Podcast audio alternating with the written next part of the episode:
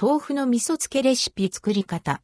ねっとりチーズみたい食べ頃は2日目からビールに合うおつまみ。日々ビールに合うおつまみを探求し続けているのんべえの皆様。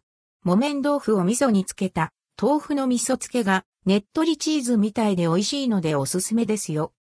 豆腐の味噌漬けレシピ。材料用意するものはこちら。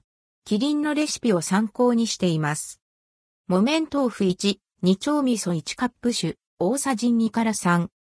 作り方木綿豆腐をキッチンペーパーで包んで、バットなどに乗せ、重し、お皿で OK をして少なくとも30から40分しっかり水切りします。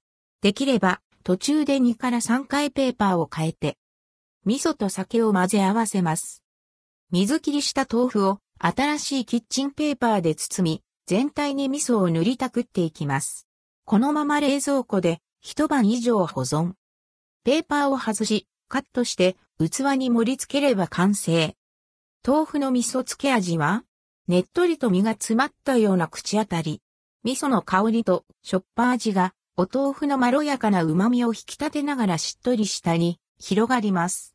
ああ、ビールが飲みたい。ポイントは、しっかり水を切ってから味噌につけること。食べ頃は2日目から1週間くらいで、長く寝かせるほどねっとり濃厚に仕上がります。長く漬けすぎるとしょっぱくなるかもしれないので、お好みで漬け時間は調節してくださいね。